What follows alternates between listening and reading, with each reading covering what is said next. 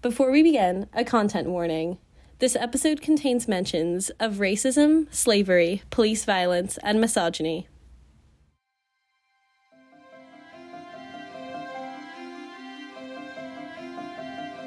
I remember, you know, one story I always tell is I was giving books to a, a classroom uh, you know, in south side of Chicago, and it was like a kindergarten classroom. And so I walked in with this box of books, and you know, I dropped it off to the teacher, and it wasn't like I was supposed to have like necessarily any interaction with the kid, but you know, the teacher was like, "Hey, this is you know Derek. He's brought these books for me on Black and Lit," and this one kid looks up and like he walks over and like gives me a hug, and then everybody in the classroom like gives like this like an awkward look, and then they all come over and give me a hug. That's Derek Ramsey, the founder of Young, Black, and Lit.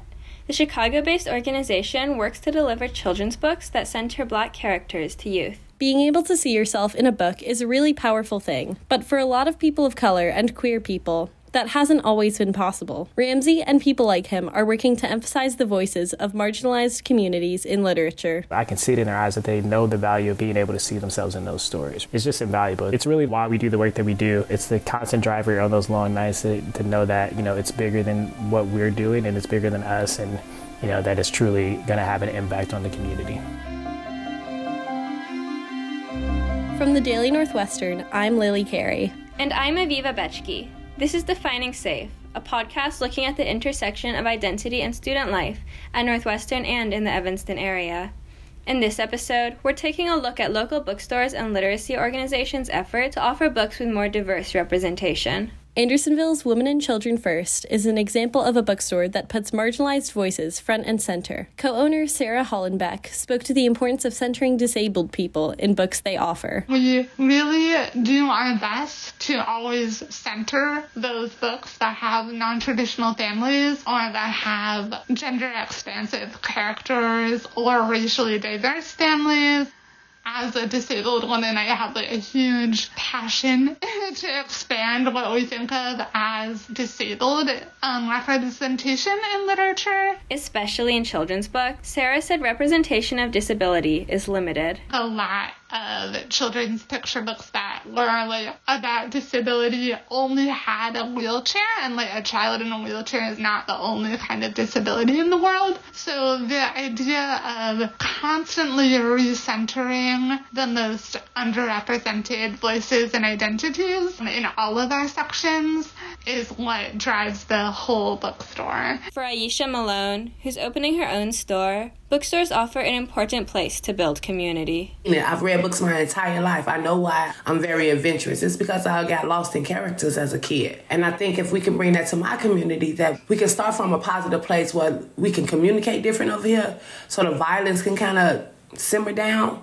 Aisha began the process of starting her own bookstore, Rose Cafe, after the murder of George Floyd rocked her community on the south side of Chicago. She wanted to create a place where she could mentor kids and support her community. To Aisha, stocking books with positive black representation is key. I think half the time the reason why kids don't want to read like independently, why they just don't habitually pick up a book is because the book doesn't do nothing for them. But if it's a book that has a beautiful cover of a black girl with barrettes in her hair sitting on her grandmother's lap or her mother's lap, it's way more intriguing.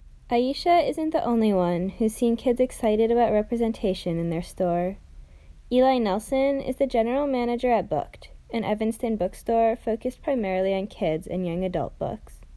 He said he's excited to see queer teenagers reading books that center queer voices and stories. So there's this great group of middle schoolers from a local middle school who come to our store on Fridays after school, and it's this three or four usually.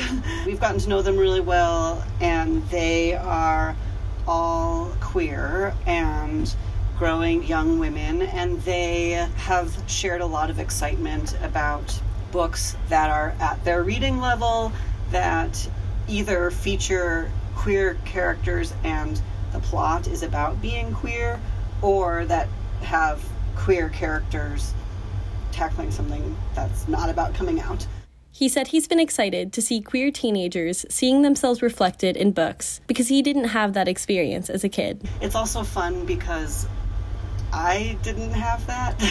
so that wasn't something to know that I should be looking on the lookout for, excited about. Like the biggest thing would be if a character was a girl who dressed up as a boy or something. So that's been really, really fun and something that I can relate to personally.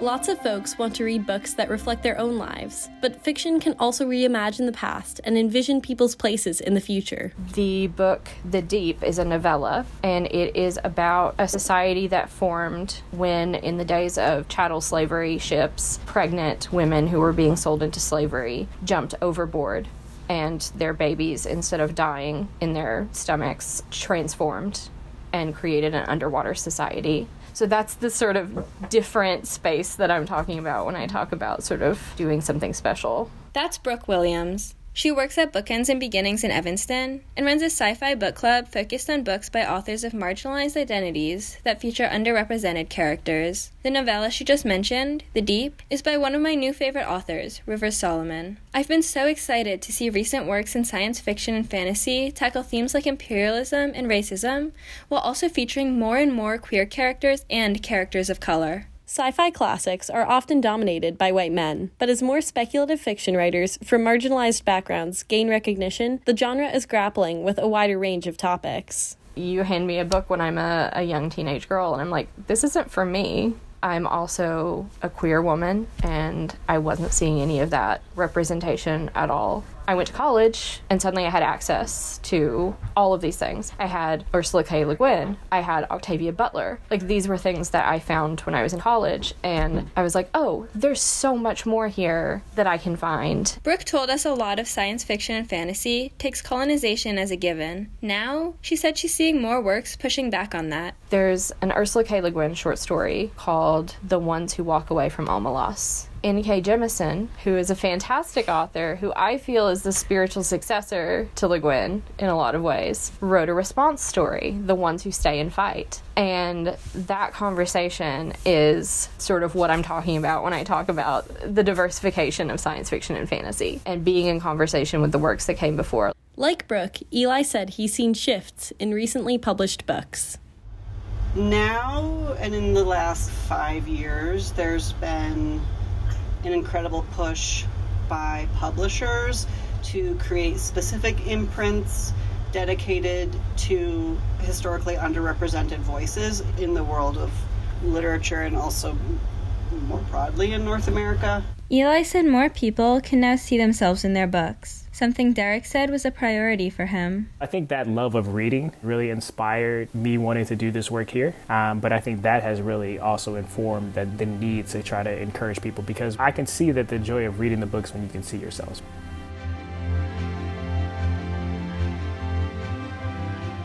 From the Daily Northwestern, I'm Aviva Bechky. And I'm Lily Carey. Thanks for listening to another episode of Defining Safe. This episode was reported and produced by Aviva Bechky and myself. The audio editor of the Daily Northwestern is Will Clark. The digital managing editor is Jordan Manji, and the editor in chief is Isabelle Sarraf. Make sure to subscribe to the Daily Northwestern's podcasts on Spotify, Apple Podcasts, or SoundCloud to hear more episodes like this.